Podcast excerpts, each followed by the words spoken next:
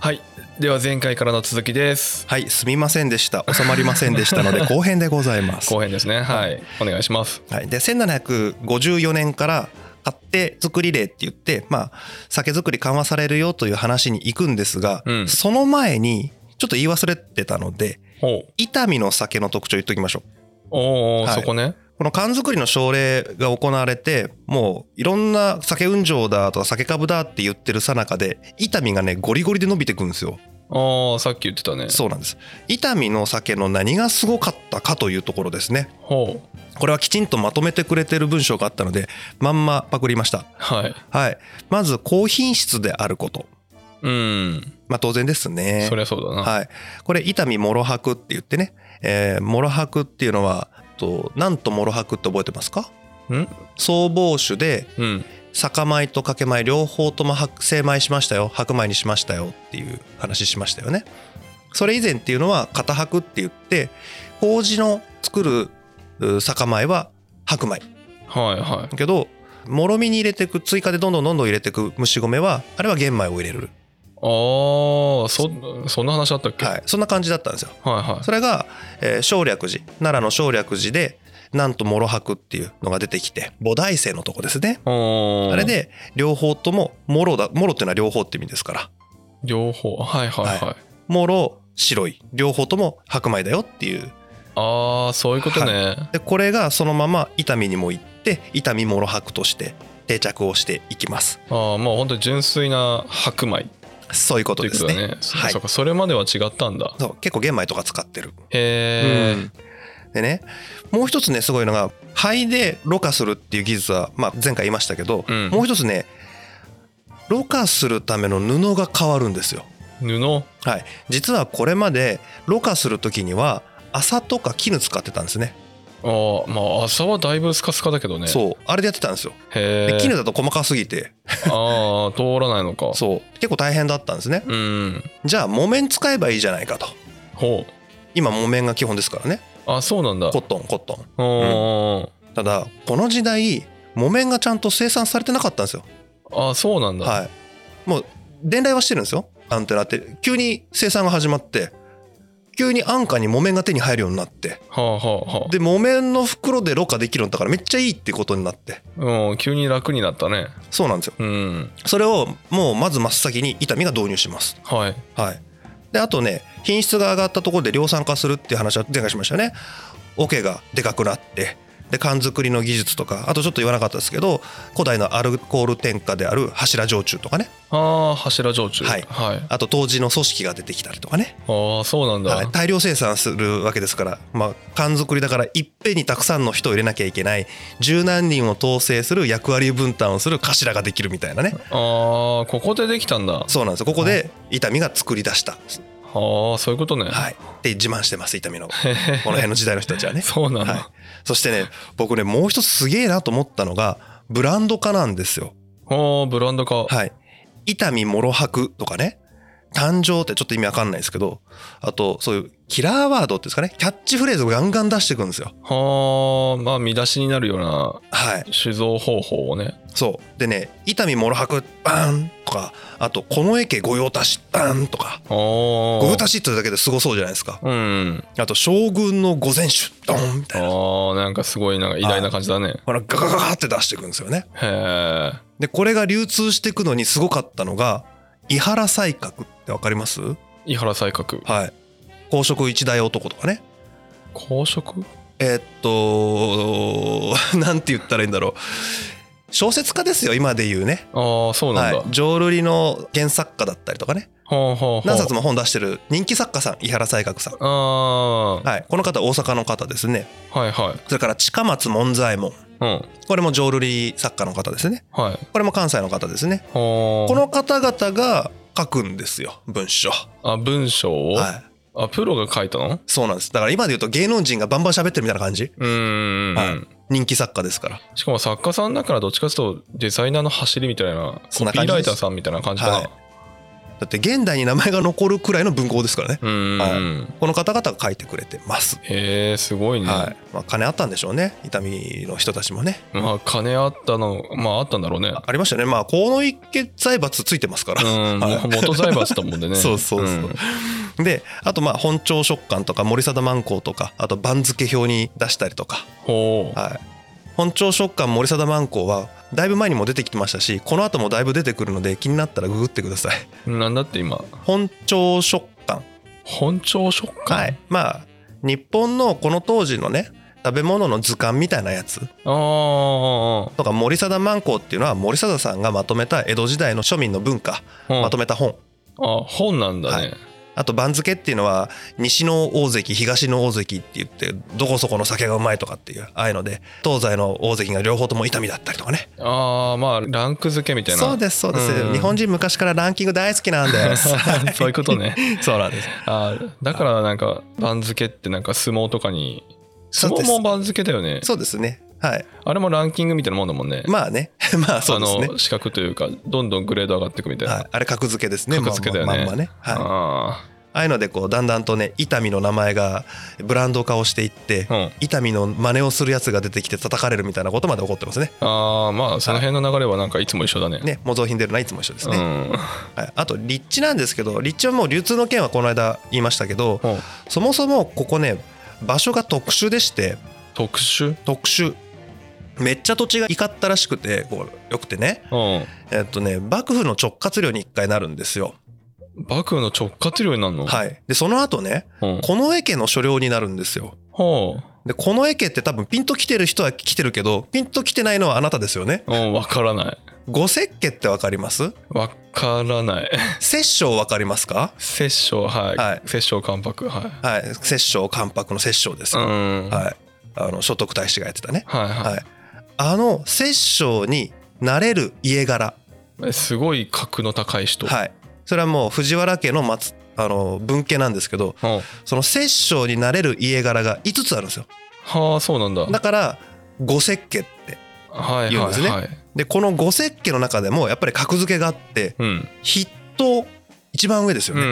ん。筆頭がこの家なんですよ、ああ、そうなんだ。はい、だから当時の機内の人たちもう京都大阪あたりの人たちでこの家っつったらうわーってなるんですよああ、まあ、第一王子みたいなもんだもんね。はい。うん。だからあのさっき言ったコピーライトのとこで「この絵家御用達」って言ってる時点で「おわー!」ってなるんですよ。まあ、それそうでしょう。はい、すごいことになってるんですね。うんうん。で天領を経由してこの駅に渡されてるの土地だからもうめちゃくちゃ米集めるの楽なんですね。おー特権が与えられてるっていうかねこの駅が一言言えばなんとかなるんです。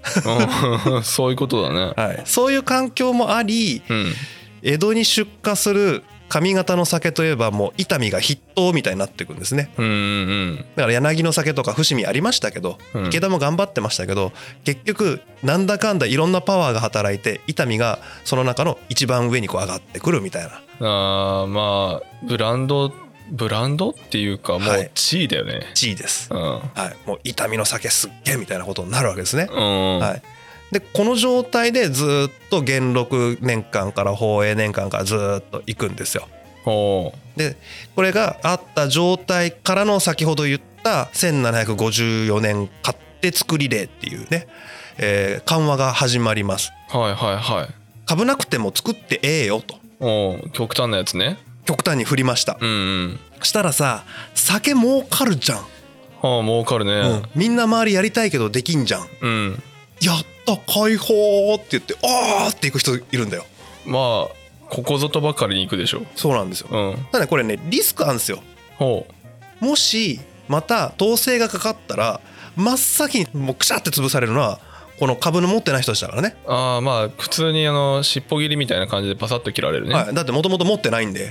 うんまずお前らから切るみたいな話になりますからね、そうだねはい、だしもともと株を持ってる株仲間の人たち共同組合みたいなの作ったりしますから、うんその人たちからは敵視されますよね。まあ自分の酒売れなくなるからねそうそうそう。ん、でね、ここに、そんなこと知るか、俺たちは行くぜって参入してきたのが、灘。なんだはい。灘号って言ってね、えー兵庫県西宮よりももう少し西側ですね。うんはい。この辺りに、灘の里って言って26ぐらいの村があるんですよ。ああそうなんだ、はい、ここの人たちが急激に酒造業に参入してきます。あーはい、もともとこの灘の辺りって、まあ、地図で見たら分かるんですけど瀬戸内海に面した、えー山陽地方の街道沿いなんですね。あーちなみに灘高校って関係ある関係ある場所が灘高校の場所。あその灘ねはいあーなんか見たことある感じだと思ったはい、えっ、ともともとそういうね、えー街道沿いにあるような場所なので、うん商品貨幣経済が発展した農村なんですよ。あーただの農村じゃないんですね。あそうなんだ、はい、だから商品作物作って売るとかはよくやってたんですよ。うんうんなのでもうより儲かる商品があるんだったらそっちに行きたいわけですよね。はいはで酒が OK だったから「おりゃ!」って酒にシフトしていくっていうそんな感じ。いまあタイミングよくいったね、はい、で全勢力をかけて酒に行った結果わずか15年で急増します。 そうなんだあめちゃくちゃ酒の生産量上がるんですよ。ーしたらね幕府が「ちょちょちょ待て待て待て分かったその灘号26村直轄領にするわ」っつってバンって取っちゃうんです。 すごいなんか荒技だねもともとこの灘号ってねうん尼崎藩ああ尼崎尼崎藩っていう藩の土地だったんですよ。はいはだけどこの灘号に関してはもう幕府の直轄にするからよこせっつって取っちゃういほーそういう感じへえそんな部分的に取れるんだね取れるんですよ。うんこれはね理由がちょっとあってこの時代1769年当時の尼崎藩主が桜井松平家って言ってね旗本なんですけどねああ旗本ねでこの旗本の領主っていうのは何て言うんだろう例えば加賀前田家やったら加賀から絶対動かないんですけど何箇所かは旗本が転々としていく支店みたいな感じの土地があるんですよああそうなのへちなみにここ掛川もそうですからねえあーあ上司が変わるってことはい、だから掛川とか例えば浜松藩とかうん尼崎藩っていうのは歴代城主がコロコロコロコロ変わりやすいんですね、ああ変わってたね、はい、もう官僚的なもう役人的な藩主なんで、ああなんか土地的にすごい重要な場所だからはい、癒着がないようにとかそうですそうですいうよ話だっけよくご存知で いやさすがにあの掛川 のね掛川城の話は兄ちゃんからこんだけ聞いてればねあ聞いてるからねうんちなみにこの1769年当時の松平さんほ直前まで掛川藩主してましたうあそうな そのうそうあそうその松平さんその松平さん一緒なんだ一緒の人へえだからさ自分ところの政府のね旗本なわけじゃんうんうんお前よこせっつったらははいはいわかりましたみたいなああまあそりゃしょうがないねはいもう別に先祖代々の土地でもないですしね、うんあわかりましたみたいなんでまあ旗本は言いなりみたいなもんだからねそうなんです、うんでもうグリッグリに伸びてきちゃった結果そういうことになるんですねうん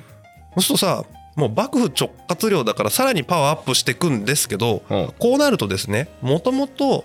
前回でもちょっと話出ましたけど西宮って田舎酒の名城地としてもう名前出てたじゃないですかはいはいだからもはう伊丹が出始める頃にはすでに西宮も酒作っててそこそこパワー持ってるんですよいうん隣同士なんですよ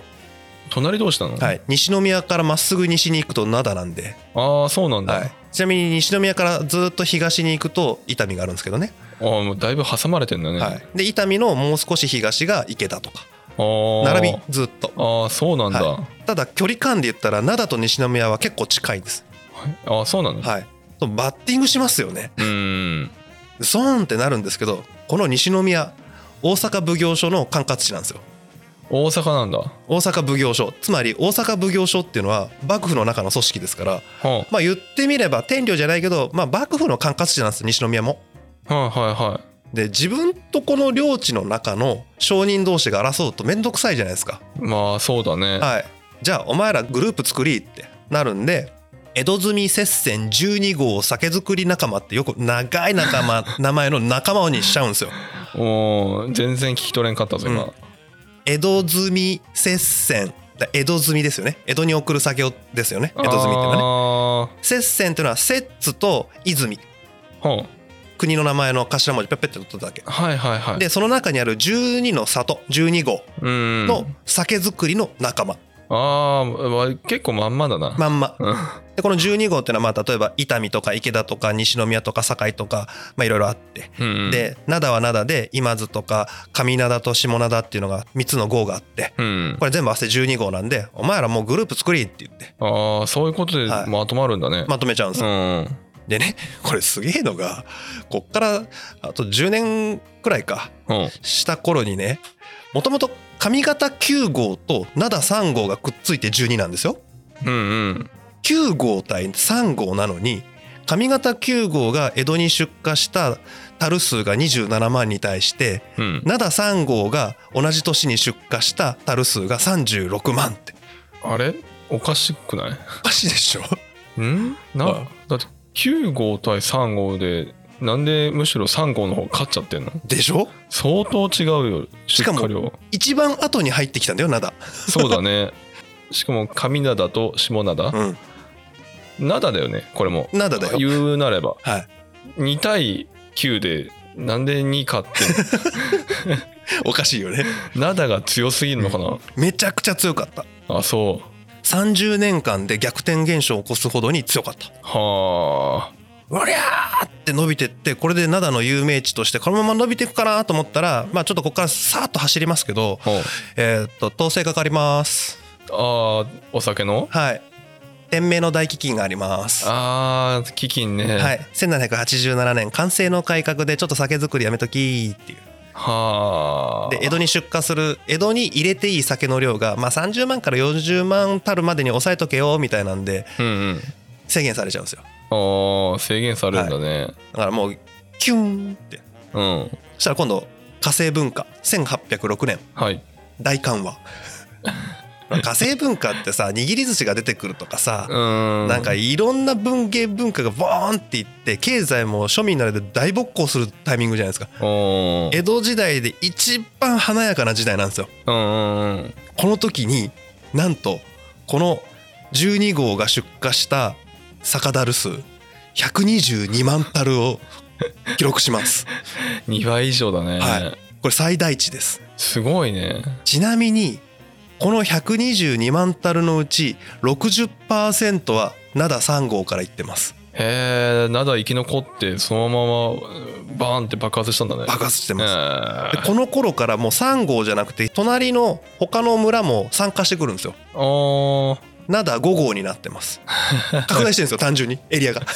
まあそうなんだねそれはお米の量増えない増えないと無理だもんねそうなんですうよ、んでもうみんなどんどん作んなきゃ酒蔵増やさなきゃやっていけないから、うん、は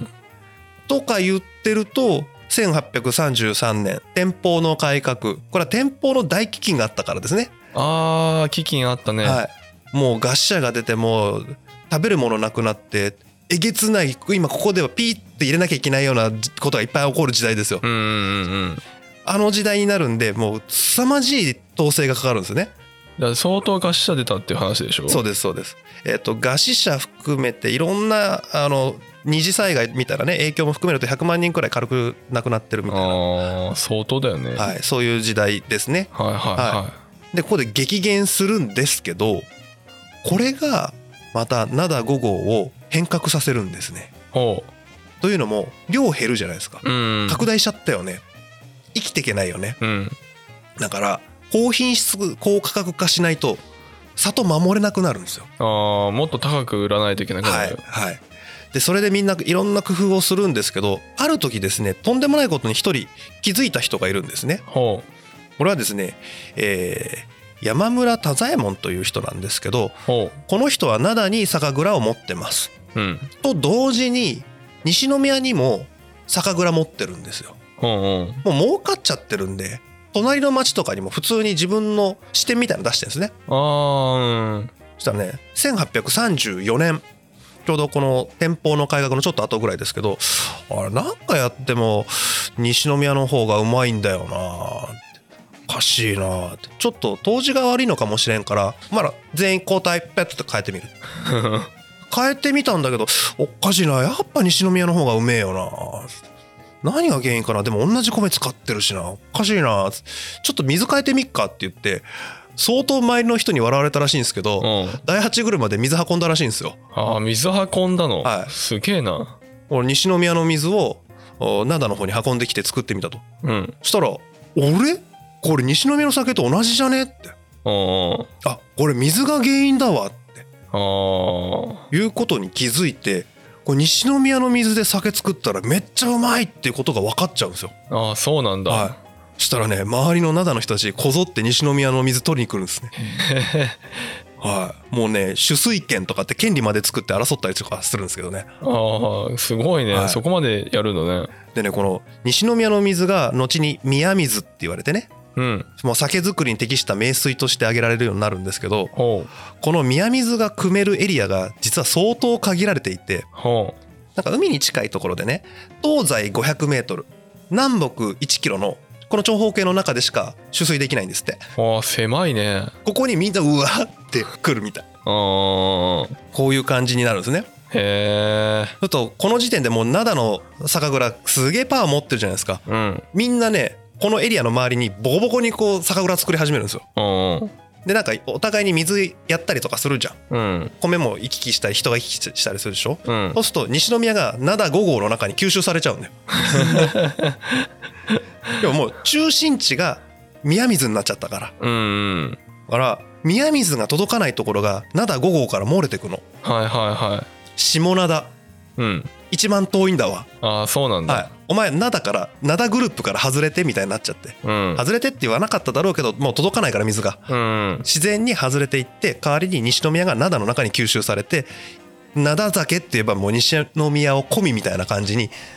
ああそれでそんな広範囲というか、はい隣の地域まで灘のグループ入っちゃうのねそうなんですよもうだからこの天保の改革以降は新灘5号みたいな感じに なってっちゃいますああ霜を見捨ててなはいでただこれ水がいいだけで灘がこんなに流行っていったか勢いだけでいったかっていうとやっぱそうじゃなくてうんこの当時灘の木一本と称されるくらい結構これすっごい褒め言葉なんですけどすっきりしてキリッとしたいい酒だみたいな意味で木一本っていう名前が付けられてるんですけどねへえ、これはねちゃんと技術の確率があってこれねまず吸水率が相当良くなってるああそうなんだ、はいこれさ消防士の時なんかもそうでしたけど水の量が結構現在に比べて少なめじゃないですかうんうんちょっとねっとりしてるああ言ってたねで水入れたらいいじゃんって話なんですけど水入れると今度ただのビシャビシャな酒になっちゃうんですよねうんでそうしたらそれのバランスを取るために麹だったり酵母の活動をうまくバランス取らないと美味しいすっきり系の酒にならないはいはいはいこのバランスを取っちゃったのが灘ああ技術があったあったでちゃんと蓄積をして改良に改良に改良を重ねてバランスの取れたすっきり系の酒ができたはあはあはでこれビールとかもそうなんですけど時代がどんどん後になるとすっきり系のクリアな味わいの方がなんかしないけど受けるんですよねああーまあ特に日本が顕著だよねそうかもしんないもったりしたのよりももうすっきりがいいみたいになっててまあ淡白な食べ物が多いかもしれうないねーんなのかな肉のなんか胡椒とかスパイスそんなに強くないからさうんうんうんところがあれだよビールも1800年代ぐらいからスッキリ系が流行るからねうんうんうんピルスナーとかさうんうんうわよくわかんないんですけどえ水うまいからじゃないのかな水のだってなんだかんだ見たらさその喉乾いたら水飲みたいっていう人の方が多いじゃんお茶とかじゃなくてうんまず水を飲むみたいな、はいはいはいああの感じが忘れられないというかあれが馴染みが深いんだよねうんかもしんないなでちょっと味のついた水みたいな、うんうんうんあくまで水の扱いじゃないもしかして灘の酒も水の扱いか可能性はいやーないことない度数高いけどな あーでもお酒はお酒だけどなんか水の方が遺伝子的に、あーいいのかもしれない、うん、なんか癖なく飲めんだよねかもしれないですね、ちなみにねこれ吸水率が上がるってことは美味しい上に増産できるわけですよね、はあはあはまあ、単純に水入れてるからかさ増ししてるわけですからああー確かに悪い言い方ですけうど、んだからこれ収益率上がっていくんですよおうであとね精米具合が急に良くなるああそうなんだでこれ灘の人たちがやり始める前までっていうのは足踏み式精米機で精米してるんですよねはあそんなのあんだねで結構大変なのよ足踏みだからおうおう灘何がいいってもう地図見たら分かるんですけど灘5号近辺ってめっちゃいっぱい川が流れてるのあねあうんうんうん水車使うああ水車ねだからもうね精米できる量も爆上げするしうん精米具合もなんかさらに高精米になっていくんですねもう動力があるからねそうなんですそうなんうです、んだから精米具合が65%から75%程度、おー随分削れるようになったのね、はい、それまで95%とか90%でやってますからうんうん急に65%までいけるようになったんですよねおーまあギリギリ玄米がいきなりやっと白米になったようなレベルだもんねそうなんですよ95%とかってこれもう65%ですから現在の酒に近い磨きですよね、うんうんまあ、現代でもこの65%ありますから普通にはいは温醸造とかい55だと純銀だっけあそう純銀だね確か銀醸だとね、まあ、50%ぐらいとかあそうかの銀銀錠か多いですけど、うんうん60%未満でね、はいは、はいいっていう感じになってくるので、まあ、当然だいぶ前に解説した通りですね香りが良くなってきますねはそしてね短期醸造が可能になるんですよああそうなんだ例えば1800年頃だと缶作りにかかった日数が146日うんうんかかってたんですが50年後91日まで短縮してるんですねおお、はい5ヶ月が3ヶ月だいぶ減りましただいぶ減ったねだいぶ減りましたこれ何がいいかっていうと早く作って早く市場に出した方が市場取れるじゃないですかそりゃそうだこれ今でもよくあることですよねうんうんまずこれが一つの理由でもう一つはですね夏を超えた酒ちょっと熟成させた酒こちらはうまいとされてまして、ははい、味がまろやかになってすっきりするとあうんうんそれを今でも秋上がりとか冷やおろしとか言いますねあーうんこのタイミングも前出しで聞くわけじゃないですかはいはいはいでこれを逆算して酒の販売がピークになるところにその一番うまいのを持ってくるっていう醸造を始めるんですね。あーそうなんだ、はいで一番酒が売れるのが年末から2月頃おうおう缶つけて飲むのがこの当時の主流ですからはいはい冬場のボンクレ正月だろうクレ正月の一番酒飲みたいところにピーク持ってくるっていうコントロールをしてます。へえすごいよね。えーすごいあれだね商売魂だね、はい、そしてそれを成り立たせてる素材の要因の一つがさっき出てきた宮水ですよほ宮水っていうのはミネラルがめっちゃ多いううんちゃんとあるだから酵母がそれを餌にして頑張って働けるはいなんだけど鉄分がほぼ皆無ああそうなんだでこの鉄分があると浮増しやすいんですよあー鉄分なんだねへ鉄分が邪魔するんですってだかえら鉄分がないから長期保存向きなんですよねほうほうだからちょうど秋上がりを出すのにぴったりなんですよああそうなんだで秋上がり冷やおろしっていうのは高級酒ですからねうんうんはいあの熟成させてる分だはから高値で売れるものを大量生産して江戸に持っていくことができるっていうのがこの灘の木一本のすごいところなんですねい、ああそれはすごいね、はい、これでもうほぼ灘の天下ですだって他に真似できないじゃんそうなんですねその水問題ではいこれをやってしまったのが灘ああそれは強いね相当強いですよほうそしてさらにすごいことが起こるんですねほこれまでにもうさらっと言いましたけどもう統制緩和統制緩和ってずっと繰り返してきたじゃないですかううんこれね統制のたびに廃業者出るんですよ。ああね商売やってらんねえやみたいなのになっちゃうじゃないですか。うんうんで一番最初に株の話しましたね。はいはい株売れるじゃないですか。うんもうやってらんねえうち倒産だわっつってもう誰か株買わないってなったら、まあ、新規参入者が株を買うケースもありますけどうん大体金持ってて余裕のある大酒造会社みたいなところがその株もらい受けるわけですよ買うわけですよ。うん、うんまあそもそも酒作れる人限られてるからねそうなんですね技術的な問題とかね、うん設備の問題もありますからね、うんこれどんどんどんどん集約していくんですよ。はいそうするともう幕末くらいになるとなんかみんな100石とか1,000石とか言ったのに1万石酒作れるような酒が登場するようになってくるんですよ。もうわけわかんないぐらいもうコングロマリットみたいなの出てくるんですよね。すごいねはい、その中であの灘で一番有名になったのが加納屋治兵衛さんほう加納屋さんね。加納屋さんはいはい、これも加納財閥になるんですけ ど後にね、はい、はい、今でもこれ文家になって今でも残ってるんですよ。ほう、はい、絶対聞いたことありますよ。そうなのはい。白鶴、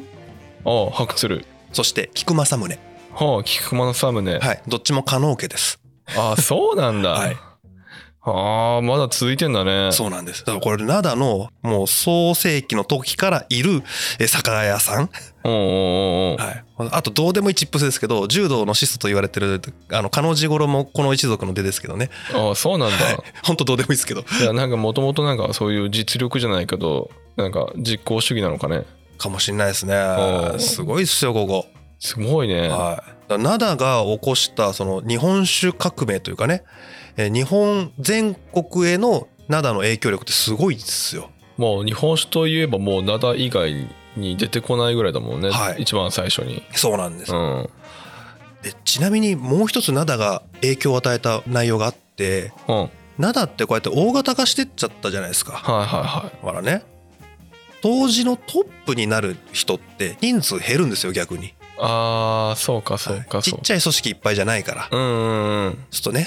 師匠のもとについて同時の勉強をしてどんどんどんどんこう出世していくわけじゃないですか同時組織の中でうんでもいつまでたってもトップになれんわけですよ隠居してくれない とうんそうだねそうするとねまたあの奈良酒が外に出てった時と同じことが起こるわけですよおうおうこの優れた灘流をうちの土地に引き入れたいと言って呼び込みたい地域がありますよねうんうんもう利害が合致しましたよねはいはい出稼ぎ行きますああそうなんだ、はい、灘の里の当時が例えば北陸とか関東にああそうなの行くんですね。へえはい、例えば掛川市のうちの近所にある海運酒造さん、うんあそこはえー能登当時の長谷正吉さんの技術が入ってきてますよね。ああそうだね、はい、で能登当時あっちはあっちでもともと北陸の酒っていうのがあったんですけどそこに灘酒の技術がさらに加わってうん現代流の能登当時になりその四天王のうちの一人の長谷正吉さんが掛川に来て酒作ってたんですよああそうなんだ、だからもうワンクッション挟んでるけど灘の影響絶対受けてるんですよこれでそりゃそうだね、はいあとね関東関東関東まあ東京近郊江戸近郊ですんでうんそれは江戸近郊の人酒作りたいですよ持ってきゃ売れるんで、あまあ人口もいるしね、はい、安くても何でも灘より安くても何でも作りゃ売れるんで、うん、はい、でさらに技術欲しいじゃないですかうん行きますよねはいでも一人じゃ作れないんですよねまあまあそうだね、はい蔵人っていうかね働く人欲しいじゃないですかはいはいこの働く人をどこで確保してきたかっていうと関東の酒蔵を支えてたのは越後、おお越後はい、新潟の当時グループですよ、ああそうなんだはい、だから灘の当時が関東に出稼ぎに行って越後人と一緒に働いて関東の酒を作る越後人はまたそこで勉強をして育っていって越後で酒を作るはいはいはい新潟の酒あだから新潟酒強いんだ、同じように信州長野の酒も同じような感じですよねああ長野は長野で独自に発展をしてるほそこに灘の技術が入ってったりとかまあもちろん愛知とかのも入ってますけどこうやってずっと交流を重ねていく中で技術がだんだん広がっていってもうその間にはもう缶作りが日本のデフォルトに変わっていくと。うああそうなんだね、は缶作りが広がっていくのもそういう技術のその伝達があってはいそこに馴染んでいくんだねこれ面白いですよねだから総防守で奈良の民間に降りたと思ったら人が移動することで技術が移動する、うんで伊丹を経て灘に行って灘の技術もまた人が移動することによって行くみたいうんうんうん ななんだこれっていやーなな技術者ってすごいんだねそうす考えごいると思いますよ本当にうんそんなこと起こってたんだね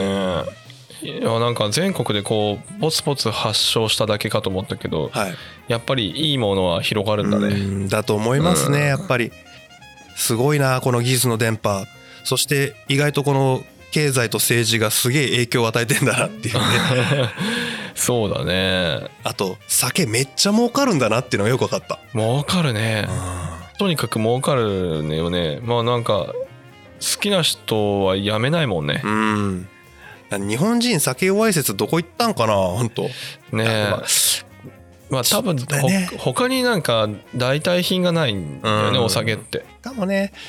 あとあれかも関東だからかもしんないああ関東だからえっとお酒の強い弱いみたいな話アセトアルデヒド分解酵素の話をした時にうん弱い人が集中してるのが近畿中部っていう話をしてたじゃないですかはいはいはい関東割と強いのかもしんないねああそうかもね知らんけどその可能性はあるよねあと技術の電波の話で今回ちょっとあんまり詳しく言わないですけどうん、参勤交代も結構あったみたいですね、あそうなんだ、はい、参勤交代で例えば、えー青森から江戸に行きますみたいな時に、えー当時さんたちも随行してたりするんでほうほうほうほうでどっかところどころ宿営駅に泊まるじゃないですか、うんそしたら町の当時さんが来て「ちょちょっと教えてもらえませんかね」みたいなうーんええよっつって教えたりとかねあーまあそういう交流はあってもおかしくないね、うん仲間意識があるんでしょうねやっぱ同業者同士でね、そうだねはいこういうのでなんかだんだんと広がっていったっぽいですねはあ、はいそうか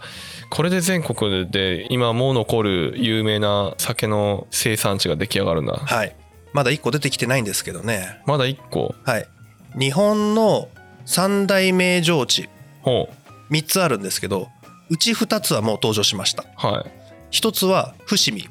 うん柳の酒の伏見ですよねもうだいぶ前ですけどうんほんと室町ぐらいに出てきたとこですねはいはい、はい、ここが伏見別に消えてないんであ消えてはないんだ、はその伊丹とか灘の影に隠れてるんで見えないだ けでちゃんとやってますからあやってんだねはい名城地ですね、ははいはいいそして、えー灘はい、そしてもう一つあるんです、おうはい、これが勃興してくるのが明治です、へえ、はい、割と新しくなってくるんだねここそうのなこんとですだけどこの明治に出てきた名城地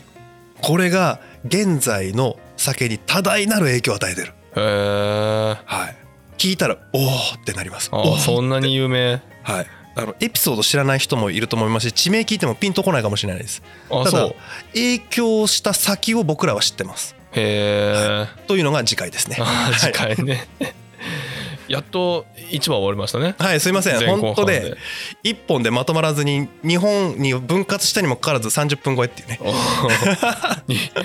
前後半で後半で37分ってあ達した1時間ですねうん1時間だね、うん、1本無理でしたね すいませんでしたチャレンジ失敗です 本当する気あった、まとめるつもりでしたうん、つもりだったね、 はいまあいいんじゃないこの辺面白いから、うんはいということで今回はこの辺で終わりたいと思います、ありがとうございましたありがとうございました